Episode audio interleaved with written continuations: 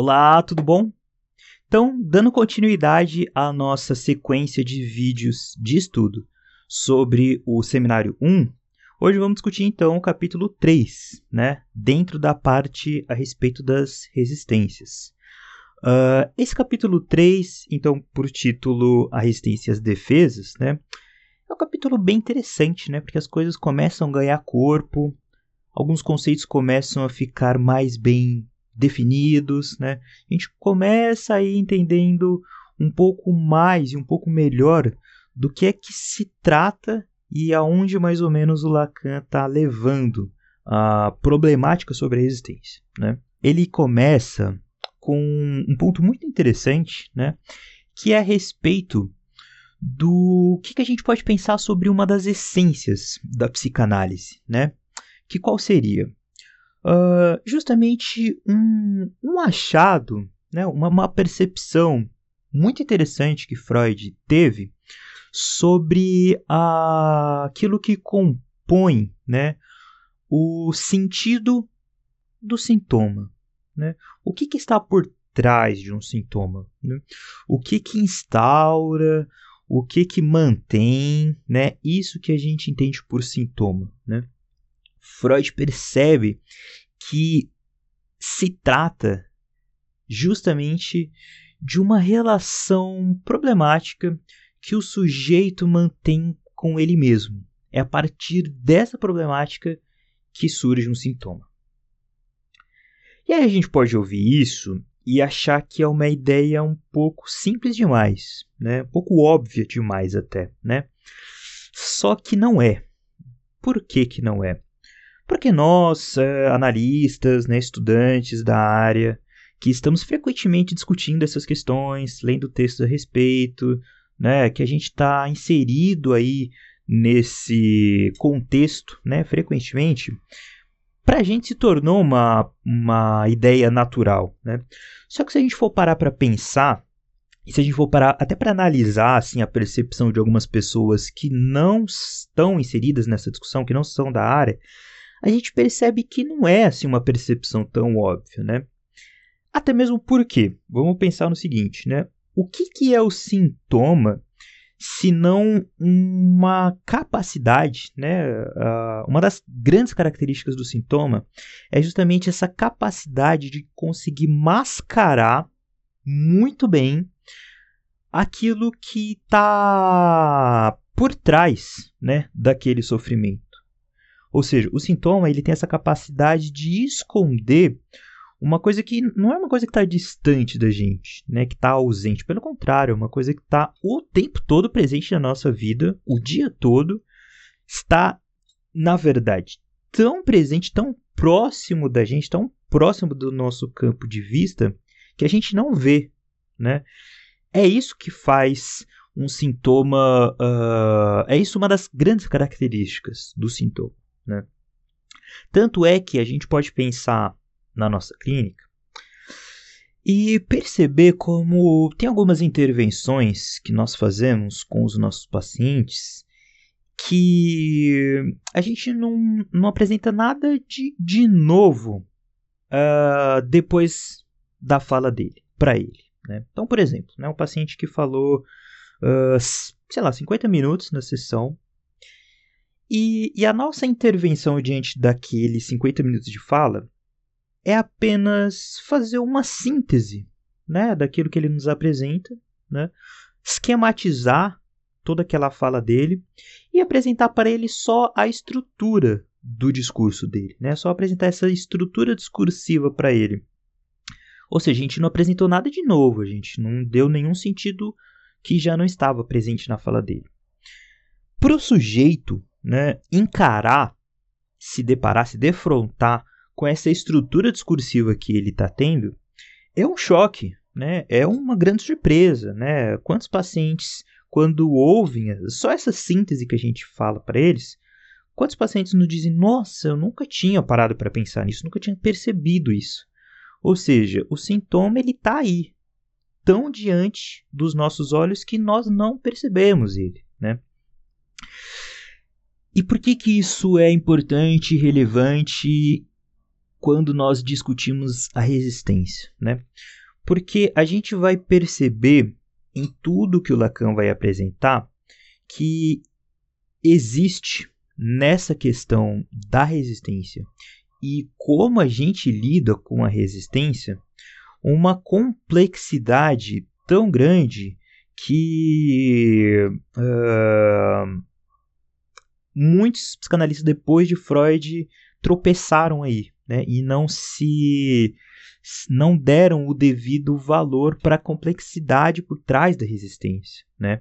Ou seja, né, afinal de contas, por que é que uma pessoa não se dá conta de uma coisa que aparentemente está tão próximo dela, né? É algo que a gente precisa dar devida atenção porque não é algo assim tão simples, né? Não é algo assim tão tão óbvio, né?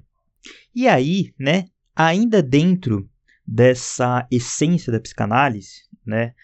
Desse sentido do sintoma, vamos nos lembrar que esse sentido é justamente aquilo que é desconhecido, então, pelo sujeito, né?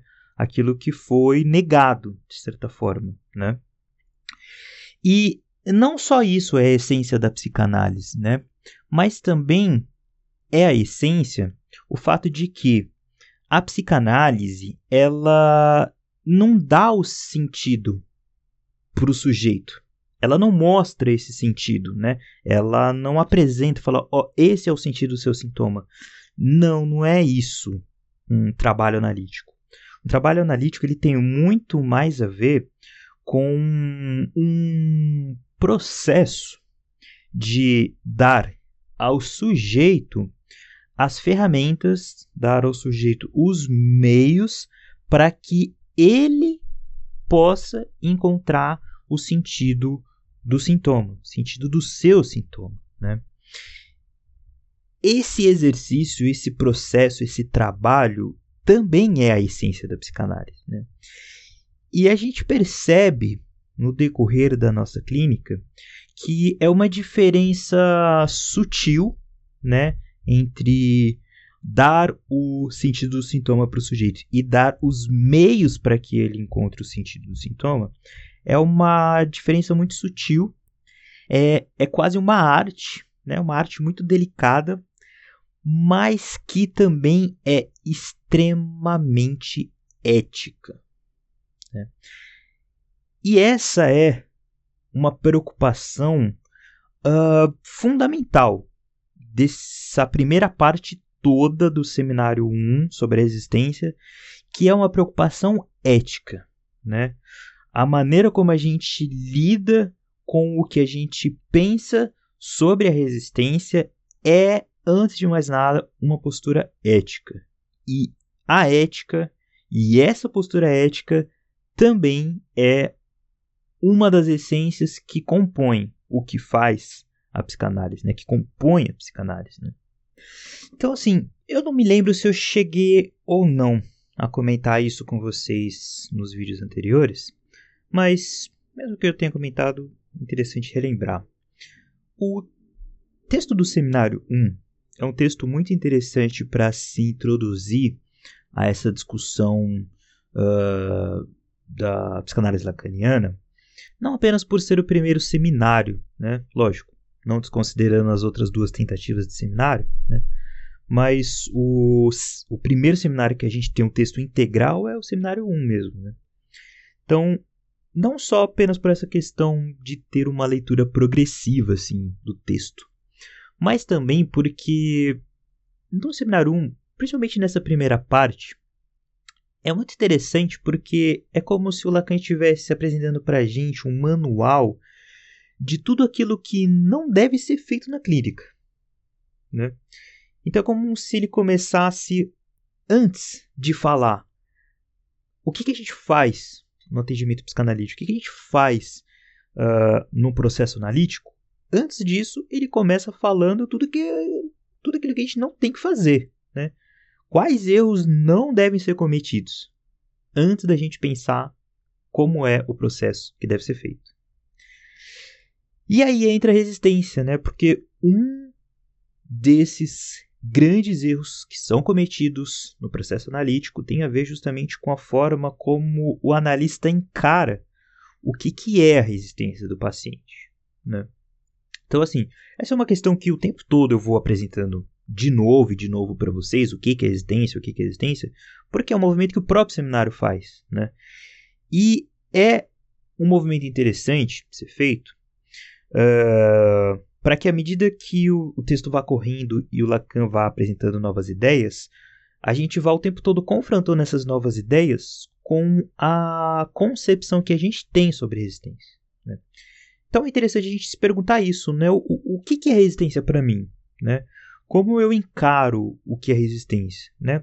Que, que ideia que eu tenho na minha mente sobre resistência? Né?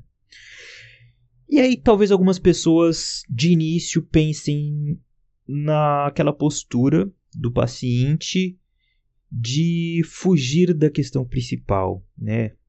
De estar diante do ponto chave e negar aquilo, uh, não querer falar sobre aquilo, ou seja, o paciente resistir. Né? Talvez essa seja uma primeira ideia. Uma outra ideia que também pode vir na nossa mente é aquela super clichê que roda muito no meio psicanalítico, que é a fala de que a ideia de que a resistência está sempre do lado do analista. Né?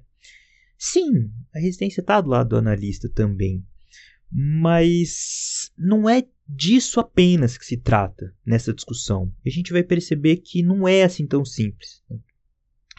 Então, à medida que a gente vai seguindo, né, é interessante a gente se perguntar isso, né? O que, o que é resistência para mim? Né? E a gente ir comparando isso com o que o Lacan vai seguindo. Né? E aí, vamos pegar então a concepção de uma determinada pessoa sobre o que é resistência e comparando com as ideias do Lacan. Né? A concepção de quem? Da Ana Freud. A Ana Freud, no conhecido livro dela O Ego e os Mecanismos de Defesa, tem algumas passagens muito interessantes para elucidar a forma como eles encaram né, a resistência. E eu vou ler só um trechinho para vocês terem uma noção da diferença né, disso que a gente está conversando aqui. Ela diz o seguinte: o eu se apresenta como adversário do analista, quando se mostra, durante sua auto-observação parcial, cheio de má fé então, quer dizer, é um ego que é visto como que tendo uma má vontade mesmo durante o processo analítico, né? uma, uma má fé. Né? Então, a ideia que se faz pelo olhar da Ana Freud é como a de que é o ego quem impede a análise de acontecer em alguns momentos. É, é o ego quem está resistindo, né? o ego que está se opondo em alguns momentos ao caminhar da análise.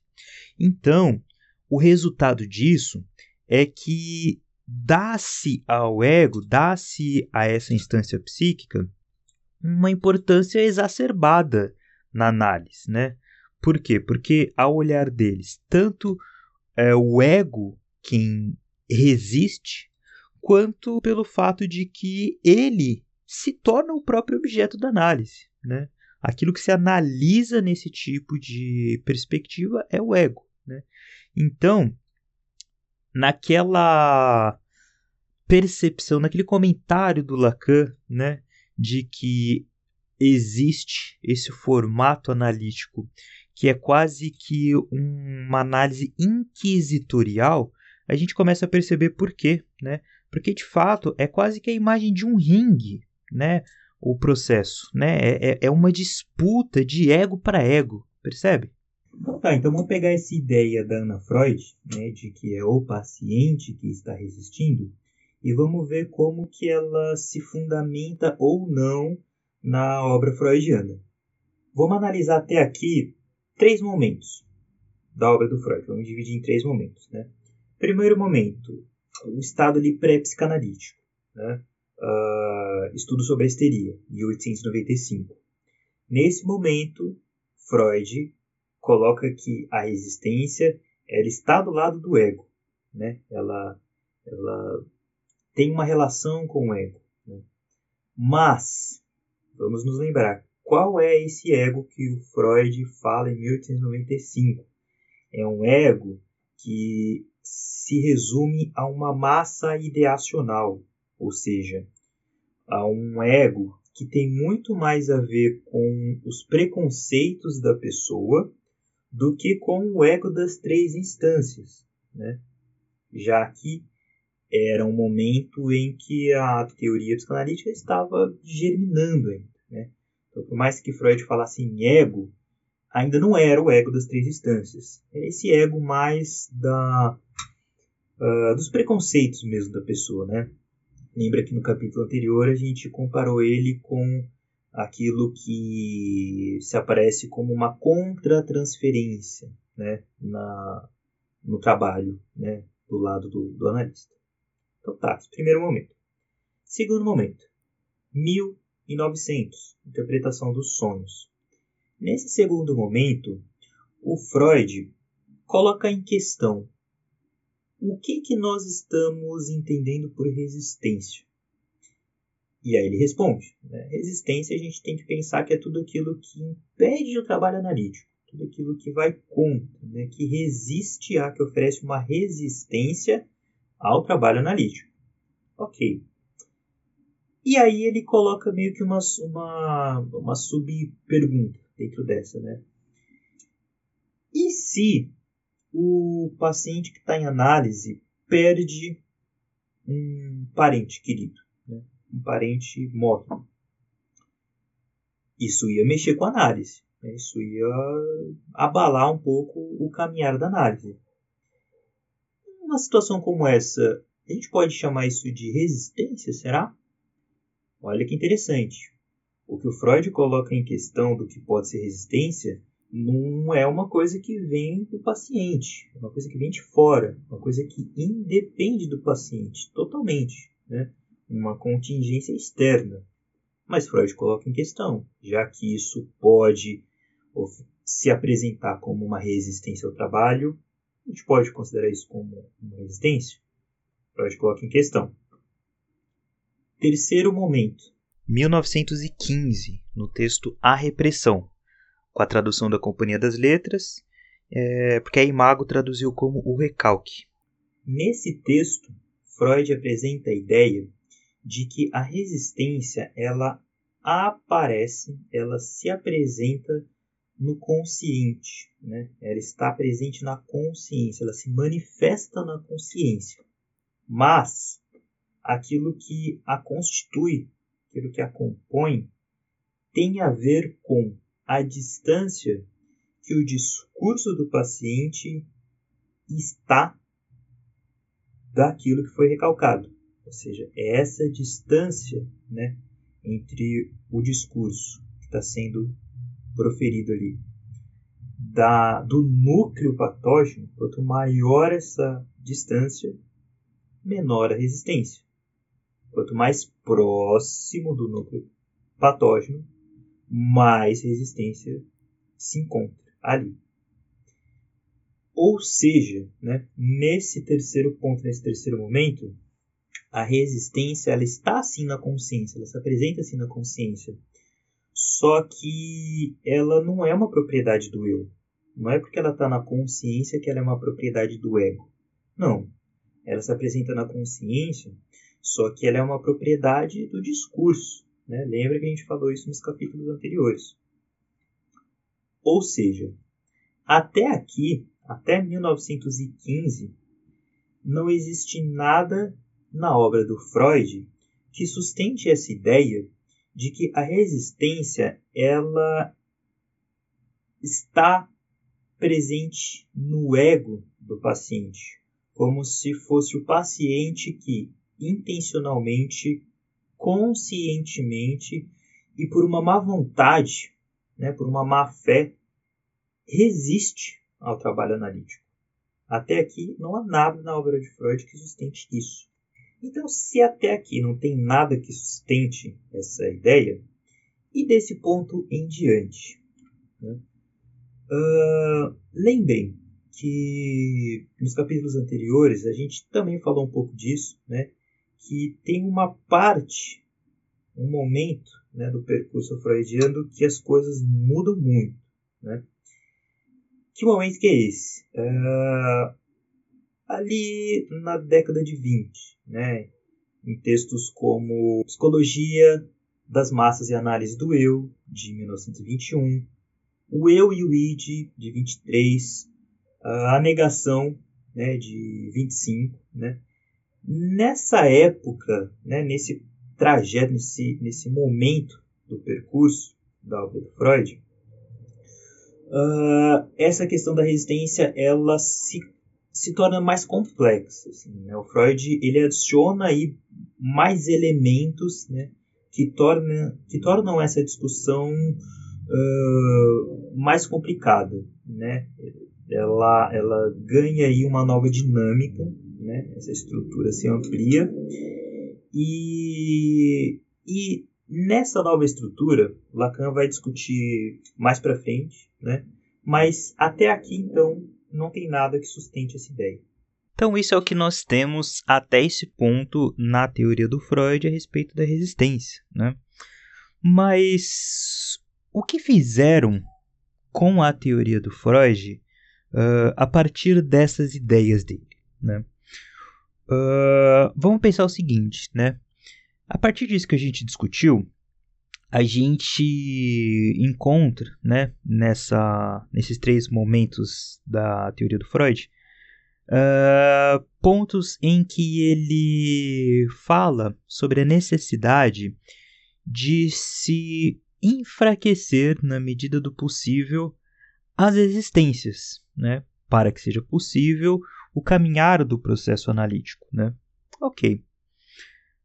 Os psicanalistas anglo-saxões pegaram essa ideia e interpretaram dessa ideia uh, o pensamento de que é necessário então combater a resistência do paciente para que seja possível que ele uh, permita vir à tona uh, ou trazer à tona os conteúdos reprimidos, né?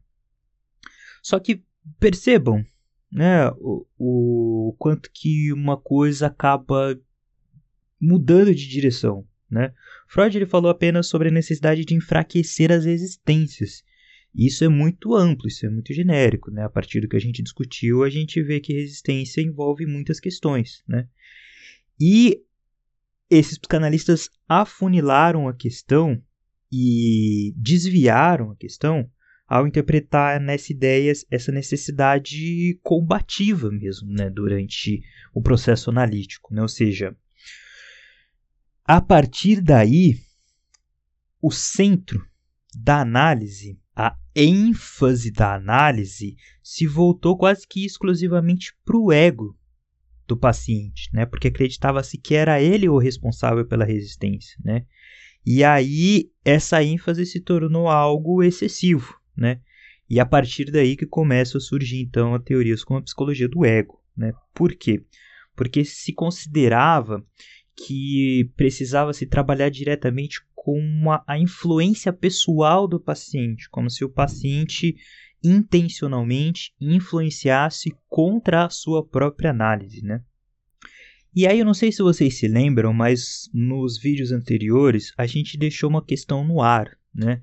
Que interrogava justamente sobre quais poderiam ser os limites de uma análise que se restringia única e exclusivamente ao campo imaginário, né, ao registro imaginário. Né? E agora a gente já percebe uma das respostas para essa questão, né? ou seja, esse tipo de análise, né, ele parte do pressuposto de que todo o processo analítico invariavelmente e inevitavelmente vai cair uma hora ou outra nesse ringue, né, nessa nessa imagem de um ringue, nessa imagem de uma disputa entre o ego do paciente e o ego do analista, né? E aí vamos comparar o que a gente falou no início com essa outra concepção sobre análise, sobre resistência, né? No início a gente falou sobre a importância ética é, sobre essa arte sutil que é a psicanálise de não entregar o sentido do sintoma direto para o paciente, mas dar a ele ferramentas para que ele, por conta própria, descubra né, esse sentido. Uh, e como isso se trata de uma preocupação ética. Né? Percebam como isso é, se contrasta, né, se opõe radicalmente a esse outro formato de análise em que você constantemente trabalha uh, forçando a resistência do sujeito né, nessa disputa. Né? Percebam aí essa, essa distância, né, esse afastamento do que seria a essência da psicanálise. Né? E aí, assim, para a gente entender ainda melhor né, uh, essa diferença entre esse tipo de análise que se fundamenta exclusivamente no registro imaginário, né, para esse outro tipo de análise que o Lacan está propondo, né, tende a superar os limites desse outro tipo de análise, para a gente entender então né, essa diferença, esse contraste, essa oposição, vamos analisar o caso que o próprio Lacan exemplifica, né, usa para elucidar, que é o caso da, da Anne Reich. Né? E nesse caso acontece o seguinte, né, o paciente né, em questão, ele tinha acabado de perder a mãe, né, e logo, logo depois que ele perde a mãe, logo em seguida, né, desse evento trágico, ele vai fazer uma palestra na rádio sobre um tema específico. Né? E aí, depois dessa palestra, ele vai para análise dele. Né? Na palestra dele, ele, ele se sai super bem. Né? Ele fala muito bem, ele consegue explanar muito bem todo o tema que ele tinha que explanar, mesmo tendo acabado de perder a mãe. Né? Ok, e aí ele vai para análise dele né, no dia seguinte. Só que, se na palestra dele ele se sai super bem, ele está muito lúcido, né? Por outro lado, na análise, né, no dia seguinte, quando ele vai para análise, ele está num estado assim extremamente confuso, né, desorientado até. E aí, Annie Reich, né, analista dele, olha para ele e interpreta essa confusão dele, né? Reich fala: "Você está assim confuso porque você acha que eu estou com inveja por você ter feito uma palestra que eu gostaria de ter feito, né? Então a, a palestra que o paciente faz era uma palestra que Anne Reich gostaria de ter feito, nem interessa ela. E Anne Reich faz essa interpretação, né? Você está confuso por causa disso, né? Vamos analisar um pouco essa intervenção e vamos entender por que que essa intervenção é uma intervenção uh, exclusivamente pautado no registro imaginário. Né? Para esse significante confusão, Anne Reich dá um significado, né? ou seja, o significante confusão tem o significado de que é, se trata de uma, uma certa apreensão do paciente é, por causa da inveja do analista. Ou seja, vamos entender a questão aí, né? Quando a gente parte dessa ideia assim, de que um determinado significado cola muito bem com um significante, né? Quase como se foi feito para ele, né? É tudo muito consistente, tudo tudo muito redondinho, tudo dá muito certo, tudo se fecha muito bem, né? A gente tá aí dentro do registro imaginário, dentro de uma intervenção que se uh, se baseia apenas nesse registro. Né? Mas tem um outro exemplo assim que faz a gente entender melhor né, o que, que se trata esse tipo de análise, né, que está restrito aí a um registro imaginário, uh, que são aqueles tipos de caso em que a gente, né, enquanto analista, acaba se deparando com um paciente que pode apresentar sim uma queixa, uma questão, um sintoma é, que seja muito parecido com uma queixa, uma questão, um sintoma nosso, né? E aí, qual que é o risco, né, uh, que pode acontecer aí? Do analista se identificar com esse sintoma né, do paciente dele. E aí, a partir disso, ele achar que ele sabe o que significa aquele sintoma que o paciente tem, né? Só que assim, vamos imaginar um pouco nessa né, situação. Se eu, analista, acredito que eu sei o que o paciente tem, é, é porque eu acredito que se trata da mesma coisa, né? É o mesmo significado, é a mesma questão, é a mesma resposta, né? Ou seja, eu tô aí me pautando em uma relação de espelhamento, né? Percebem o registro imaginário acontecendo, né? Então eu tô nessa dinâmica uh, acreditando que eu sei o que o paciente tem. Só que para uma análise acontecer, eu não posso saber o que, que o paciente tem, né? Se, se eu sei, se eu parto do princípio que eu sei o que o meu paciente tem, a análise acabou. Não tem mais análise, não tem porque eu continuar seguindo a análise, porque eu dou uma resposta para a pergunta, né? Quando, se a gente for parar para pensar, só há análise enquanto eu, analista, não sei e não sei e continuo não sabendo e sustentando este não saber, né? Porque a, a figura do analista, esse lugar do analista só é possível enquanto eu me mantenho nesse lugar de não saber e é esse lugar de não saber que permite colocar em movimento, em questão, em circulação as questões ali que o paciente apresenta, né?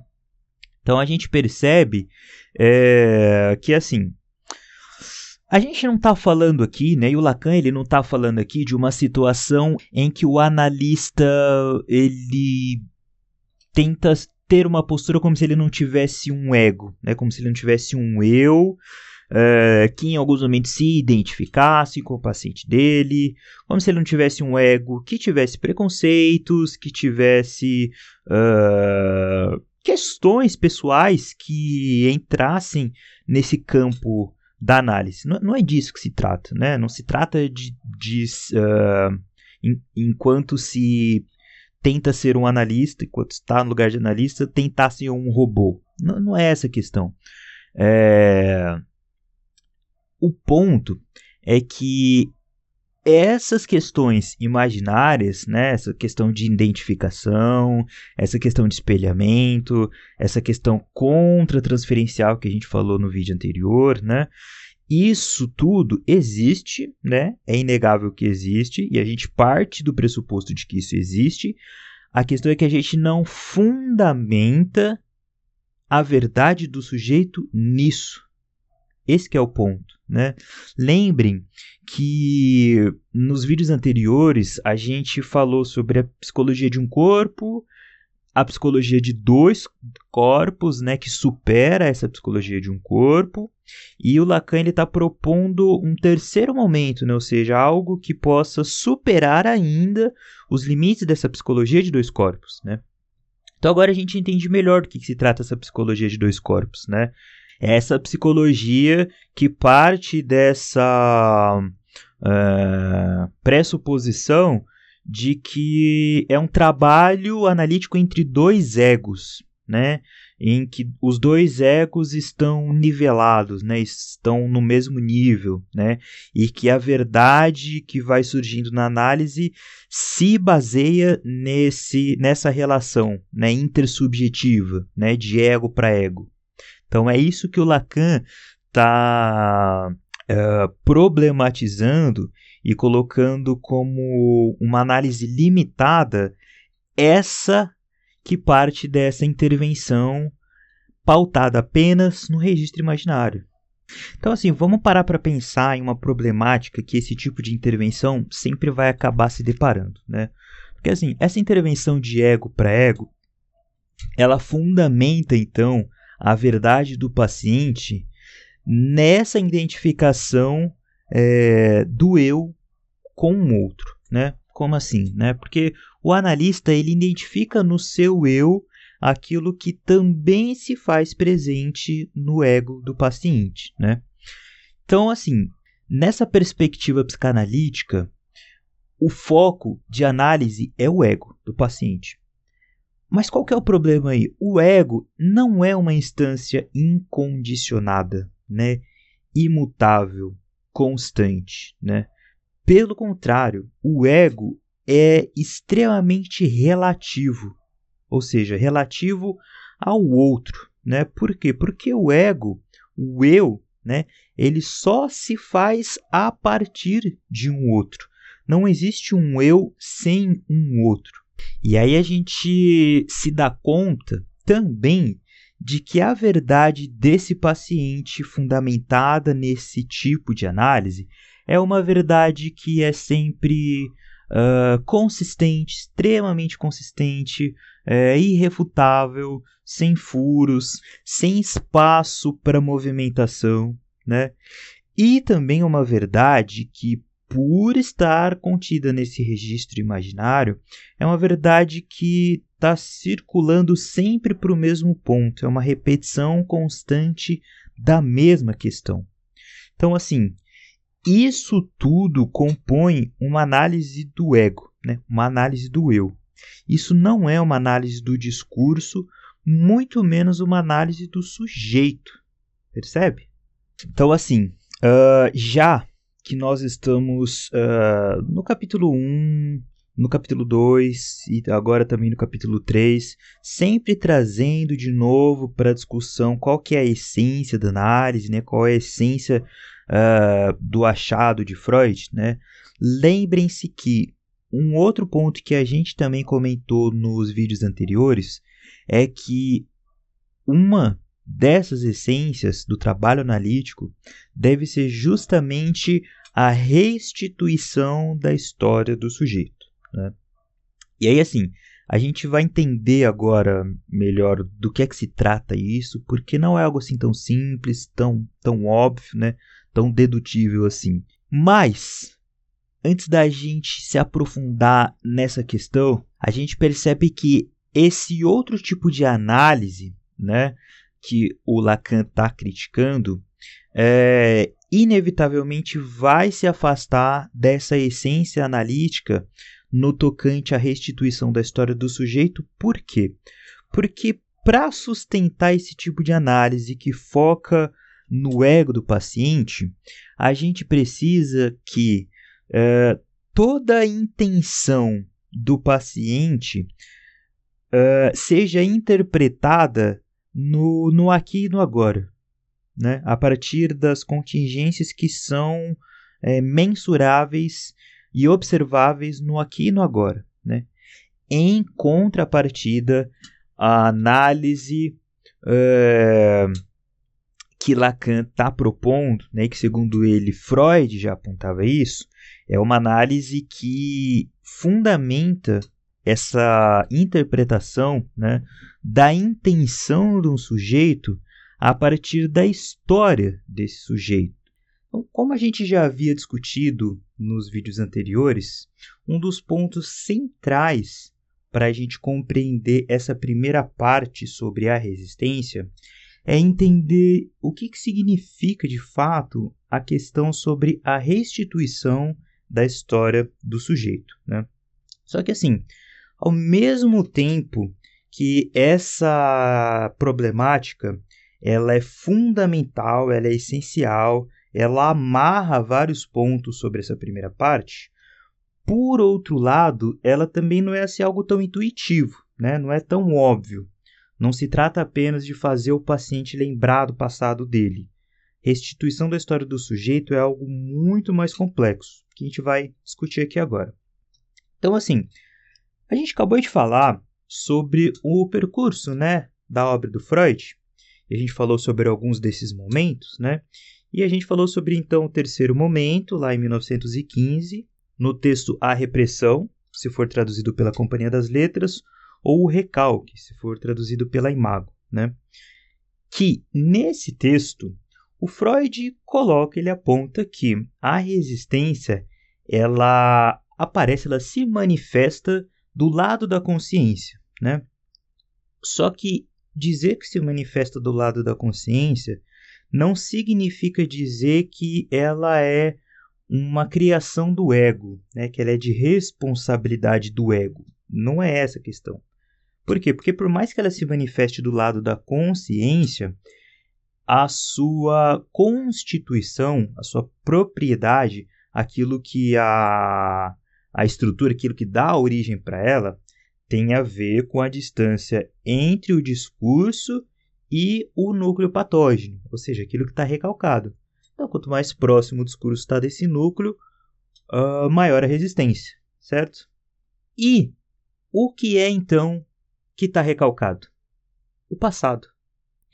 Só que assim, por que que pensar na questão do passado não é algo tão simples, não se trata só de fazer o paciente lembrar do que aconteceu? Porque assim, quando a gente pensa no passado, quando a gente pensa nessa restituição desse passado, a gente se depara com uma série de dificuldades, de problemáticas, de definições, de conceitos que tornam essa questão uh, muito ambígua. Né? Por quê? Porque o que, que a gente está considerando por um passado que interessa para análise? Né? O que, que a gente está considerando como um passado uh, verdadeiro, vamos colocar assim? Né? Uh, o paciente que tem uma determinada lembrança do que aconteceu, aquilo é tomado como verídico ou não? Lembrem que a gente, no, nos vídeos anteriores, deu aquele exemplo do paciente que tem a lembrança de que ele sempre apanhava nas festas de aniversário dele, e aí a gente, por um acaso, tem acesso aos vídeos dessa festa e, e viu que nunca aconteceu essas essas palmadas, né? Ele nunca apanhou. Então, assim, qual que é a problemática em jogo, né? Uma lembrança, uh, ela é verdadeira ou ela não é verdadeira, né? Uma lembrança que o paciente tem, ela, será que ela é parte verdadeira e ela é parte inventada, parte está distorcida, né? Ou, ou um sonho que o paciente teve, é, o paciente tomou esse sonho como algo que é verdade, que aconteceu mesmo, mas que nunca aconteceu. Ou seja, o que, que a gente toma como uma lembrança verdadeira, que teve um acontecimento factual? Então, quando a gente fala em passado, a gente se depara com uma série de problemas de definição do que é passado, da natureza desse passado, da função que esse passado tem hoje na vida do paciente. Né? Então, de novo, lembrando aquele exemplo que a gente deu nos vídeos do aniversário do paciente, a gente passou por esse ponto de que o que importa então em uma análise é o que? É a verdade subjetiva do sujeito. Porque em um determinado momento, à medida que o, Freud foi passando por experiências e casos e diferentes análises, né? Ele vai percebendo cada vez mais que não importa tanto o evento em si que aconteceu, mas importa muito mais aquilo que ficou para o paciente desse evento, aquilo que o afeta ainda hoje, né? aquilo que se marcou na, no psiquismo desse paciente, que se estabeleceu, que se constituiu uma verdade subjetiva. É essa que interessa na análise, e não tanto mais o, o fato, o evento em si, ocorrido ou não, da maneira descrita ou não. Então, assim, vamos pegar isso que a gente está falando aqui agora e lembrar com o que nós discutimos no início a respeito do sintoma, da característica do sintoma, né? Lembrem-se que o sintoma tem então esse caráter de se apresentar para o paciente, para a pessoa, como algo desprovido de sentido. A pessoa não, não consegue entender aquilo, não, não, não faz nexo para ela, né? Ela não entende a razão, o porquê daquilo está acontecendo. Ela não consegue falar, explicar o seu sintoma. Ou seja, o sintoma ele não tem um, uma narrativa. O paciente não consegue atribuir uma narrativa para aquele sintoma. Então a gente volta para a questão da essência da análise, que é Colocando agora em outras palavras, a possibilidade do sujeito de atribuir uma narrativa para aquele sintoma, ou seja, dar ao paciente as ferramentas para ele que ele consiga desenvolver essa narrativa que está faltando nesse sintoma, que está faltando em uma parte da integralidade da sua história. E aí a gente já começa a perceber aqui como já está presente essa ideia de que os sintomas são fenômenos de linguagem. Né? Por que, que eles são fenômenos de linguagem? Porque eles são afetados pela linguagem, eles são afetados pela fala, são afetados pelo discurso. Ou seja, a maneira como se fala sobre o seu sofrimento altera e modifica o seu sofrimento. Então, quer dizer, pensar sobre restituição da história do sujeito tem a ver um pouco com isso, mas, de novo, não tem a ver só com isso. A questão é ainda é mais profunda que isso. Porque, assim, se a gente for parar para pensar, a história de um sujeito define aquilo que ele é ou não capaz de reconhecer no mundo, né? Porque assim, uma das grandes descobertas da psicanálise, né, uma das grandes definições dela, é sobre o fato de que ela mostra como arrisca uma pessoa ela não tem, pelo menos no nível psíquico, né, ela não tem constantemente e frequentemente novas experiências no mundo. Dificilmente uma pessoa ela, ela se depara com uma nova maneira de experimentar o mundo, com uma nova experiência, né? O que é muito mais comum é que nós, uh, neuróticos, estamos o tempo todo reconhecendo as situações, circunstâncias e as pessoas do mundo através de uma mesma e repetida estrutura, né? Porque assim, o, o que, que significa reconhecer, né? Se a gente busca no dicionário, reconhecer tem a ver com o ato de rever a nossa imagem no outro, ou rever a nossa imagem em algo, em uma circunstância, ou seja, essa, essa sensação de que algo é conhecido, de que eu estou vivenciando algo que me é familiar. É, é a ótica, né, é a perspectiva da nossa história quem vai definir aquilo que a gente é capaz de perceber, de conhecer, de enxergar ou não, né? É aquela velha questão que a gente fala muito sobre o fato de que o neurótico ele só consegue enxergar o mundo através da janela da sua própria fantasia particular, né? E assim, por que que isso é importante? Porque a gente percebe então como esse outro formato de análise que o Lacan está criticando, ele não leva em consideração o peso que tem para um trabalho analítico essa estrutura uh, que define o que o paciente consegue ou não reconhecer, né? Por quê? Porque esse outro formato de análise, eles tentavam dar um sentido para o paciente, né? Eles tentavam entregar um sentido pronto para o sintoma dele, né? E era um sentido externo ao sujeito. Era um sentido que não levava em consideração a, a sua história, né? a integralidade da sua história. Não levava em consideração essa narrativa que o sujeito precisa fazer da sua história. Né? Porque, assim, uh, ao mesmo tempo que a estrutura imaginária, né, que formula essa, esse caráter da fantasia é uma estrutura de base para o engano. Por outro lado, essa é a única via inicial para um processo de análise uh, que vai permitir dizer o que o sujeito é ou não capaz de reconhecer, né? Porque, no, principalmente no início de um trabalho terapêutico, um trabalho de análise, não adianta ir por uma outra via que não seja aquela que o sujeito seja capaz de reconhecer e de se reconhecer, né? Então essa estrutura imaginária ela é sim base do engano, mas ela é a base que precisa dar entrada, né? Que precisa uh, passar por esse caminho no decorrer do trajeto da análise, né? É por isso que então em psicanálise quando a gente pensa na questão da restituição do passado, a gente não trabalha com a ideia de memória, a gente não trabalha com a ideia de lembrança, porque são conceitos extremamente ambíguos em muitas situações, confusos, né, que gera aí uma série de dificuldade e que, portanto, uh, dificulta mais do que facilita o trabalho analítico, né?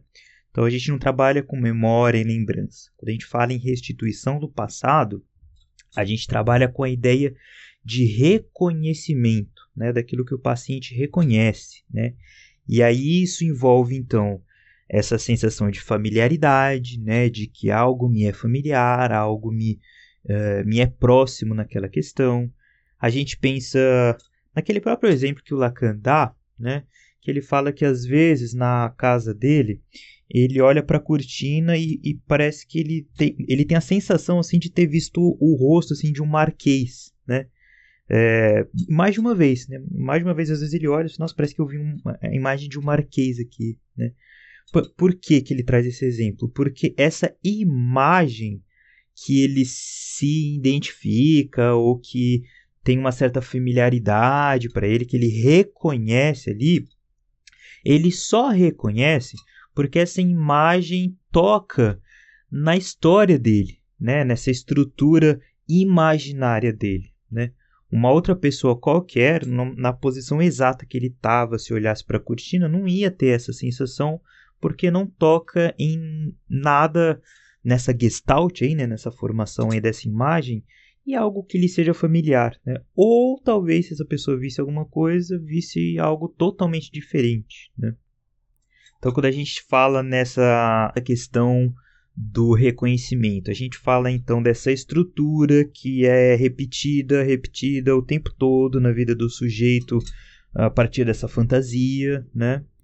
E aí a gente está falando também, de novo, da verdade do sujeito e não do vivido ou não vivido, né? O vivido ou inventado.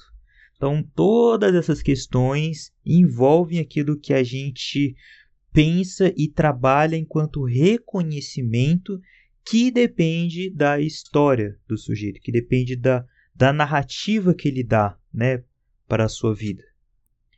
Então, assim, uma das coisas que o Lacan está ressaltando aqui é que isso já estava presente na obra de Freud, né, que isso foi ignorado, né, essa grande sacada que o Freud teve de ir aos poucos né, na sua obra, dando ao evento ocorrido no passado não tanto um caráter factual ou não, mas e sim a significação que esse evento no passado tem hoje para o presente. Né? Essa significação, essa narrativa que o paciente dá no presente a algo que aconteceu no passado, é isso que dá o caráter do sintoma. Então, à medida que o sujeito consegue restituir a integralidade da sua história, ou seja, reorganizar a forma como ele dá um sentido para o que aconteceu no passado, isso muda a estrutura do sintoma. Né? E, de novo, isso que a gente está chamando de reconhecimento não é um reconhecimento qualquer. Né? O sujeito ele só se reconhece nessa estrutura de fantasia. Ele só reconhece as coisas a partir dessa imagem, né? E não de outra qualquer. E aí a gente liga isso com o tema central dessa primeira parte, que é resistência. Né? O que, que tudo isso tem a ver com resistência?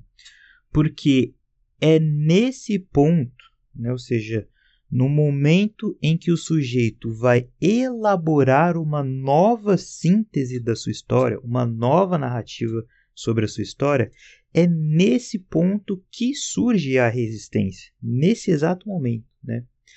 Mas ainda falta responder às perguntas. Ok, surge nesse ponto, mas surge como?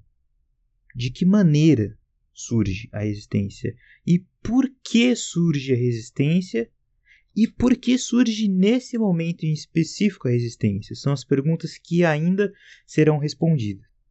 E aí agora a gente se depara com uma situaçãozinha que o Lacan apresenta para a gente refletir sobre o seguinte, né? É, o Lacan ele conta sobre um caso do Freud em que o Freud estava lá atendendo uma, uma paciente, né? E essa paciente ela tinha um determinado discurso, né, sobre o seu sofrimento, né, sobre a sua história, né, sobre o que aconteceu com ela.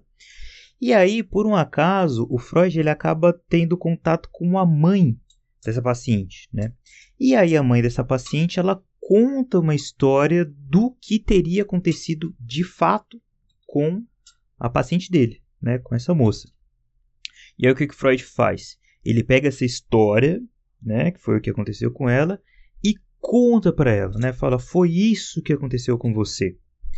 E aí, quando a paciente ouve isso, ela começa de novo a, a voltar a ter muitos sintomas. Né? O sintoma dela volta muito à tona e, e volta a se repetir muito. Né? Diante dessa situação, o Lacan ele questiona a gente. Isso né, que acontece com a paciente, o fato dela estar tá apresentando com mais vivacidade esse sintoma. Isso seria um exemplo de resistência? Né? A paciente estaria resistindo aí nesse momento? Então, daí a gente pode pensar o seguinte, né? Esse é mais um caso, então, em que um paciente está ouvindo do seu analista aquilo que seria sua verdade. Né? O analista está dizendo para ele qual que é a sua verdade, uma verdade que vem de fora do sujeito. Né? Mas vamos, de novo nos lembrar daquela pergunta, né? O, o que, que é resistência, né? E Freud já desde o comecinho ele coloca, resistência é tudo aquilo que se opõe ao trabalho analítico, tudo aquilo que resiste, né, que impede, que trava o quê? O trabalho de análise. Né? Só que se o sujeito não está elaborando por si mesmo a sua verdade, se o sujeito não está restituindo por si mesmo a sua verdade, não está acontecendo uma análise aí. Né? Então, a gente volta à pergunta: nessa situação, o que está acontecendo é uma resistência? A gente pode responder da seguinte forma, né? Se está acontecendo uma resistência, nesse caso ela está do lado do analista, porque o analista que está impedindo o trabalho de análise de acontecer, né? Lembre, tudo aquilo que impede o trabalho analítico pode ser alguma coisa que vem de fora, pode ser qualquer tipo de, de oposição a esse trabalho. E nesse caso, essa oposição não está vindo do lado do paciente, está vindo do lado da postura do analista de não permitir esse campo do sujeito se analisar, do sujeito construir a sua verdade. Então, assim, de novo, a gente se depara então com uma questão central na discussão, né? Que é, afinal de contas, o que, que a gente busca em uma análise? Né? O que, que a gente espera que aconteça em uma análise? Né? O que, que a gente espera do paciente? Se a gente for parar para pensar, a gente pode dizer que, de certa forma, a gente espera que o sujeito seja capaz de formular um certo tipo de discurso, né? Então existe um discurso que interessa na análise, né? Mas que discurso que é esse que é interessante para análise, que precisa acontecer numa análise? Então assim, para isso, vamos voltar de novo àquela questão sobre o núcleo patógeno, né? E aí só abrindo um parênteses aqui, né? Vocês vão percebendo que aqui nos vídeos, né, e na própria leitura do seminário, é, é uma leitura em que, logo de início, o Lacan ele já coloca qual que é a, questão principal, né? Só que de maneira um tanto vaga, um tanto rasa, né? E aí, à medida que o texto vai correndo, ele vai dando camadas para essa questão. Né? Diferente de Freud. Freud, se a gente for ver, ele inicia uma questão e conclui. Depois vai para outra questão e conclui. Vai para outra questão e conclui. Lacan não. Lacan, você precisa perceber que ele está o tempo todo falando sobre o mesmo ponto e de novo parece que ele volta no mesmo ponto. Só que à medida que ele volta no mesmo ponto, ele volta dando uma circunferência mais ampla, né? Dando uma camada mais ampla, né? Então, a gente precisa se atentar a isso para perceber que ele continua falando do mesmo ponto, porque às vezes isso é perceptível e pode parecer até que é repetitivo, e às vezes a gente não se dá conta de que ele está falando, mas ele está falando da mesma questão. Né? Então, voltando, né? Núcleo patógeno, a gente já falou bastante sobre isso, né? O núcleo patógeno, ele repele o discurso, certo? Ele repele um tipo de discurso, né? Qual discurso que ele repele? O discurso histórico, né? Então, assim, à medida que o, o paciente, né, ele está falando, está falando, está tendo um tipo de discurso que está indo em uma certa direção, e aí, num certo ponto, esse discurso ele desvia, né? Ele sofre uma inflexão. O paciente ele não segue na direção do núcleo patógeno e ele sofre esse essa curva, né, no discurso. Essa curva, esse ponto da curva é o momento que o discurso apresentou ah, uma resistência tão grande que precisou se desviar. Então, o que, que a gente precisa pensar e entender sobre o discurso histórico, né? Vamos para isso comparar esse discurso histórico que acontece numa análise, por exemplo, com a situação da hipnose. Né? Vamos comparar e ver o contraste que existe entre as duas. Né? Na hipnose, o sujeito ele faz um discurso histórico, né? ele, ele revive, ele rememora o que aconteceu no evento traumático né?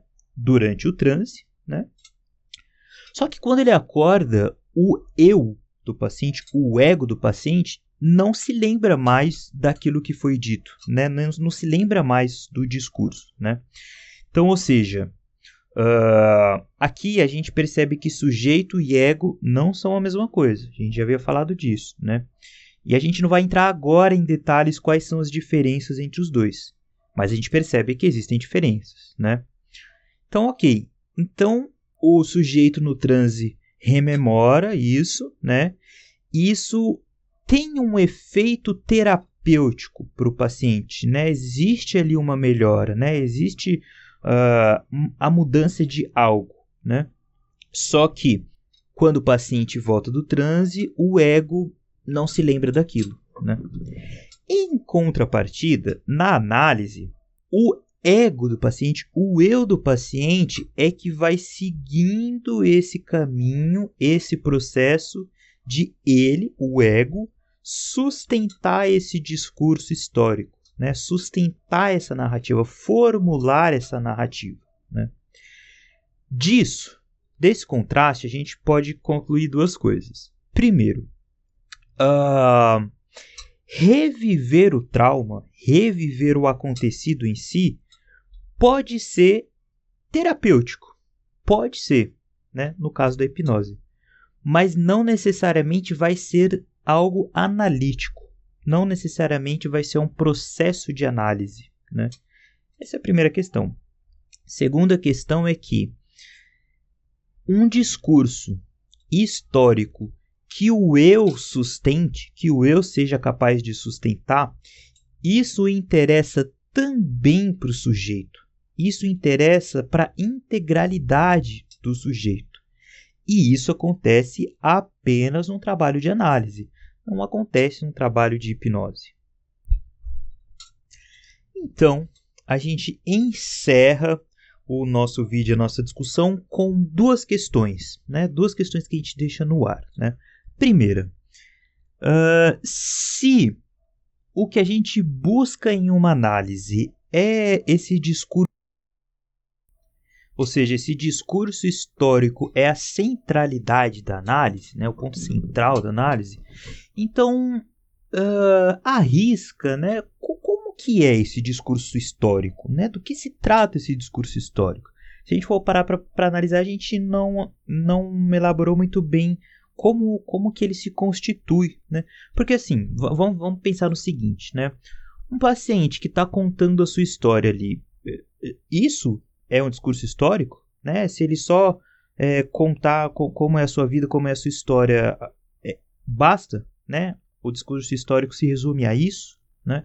Essa é a primeira questão.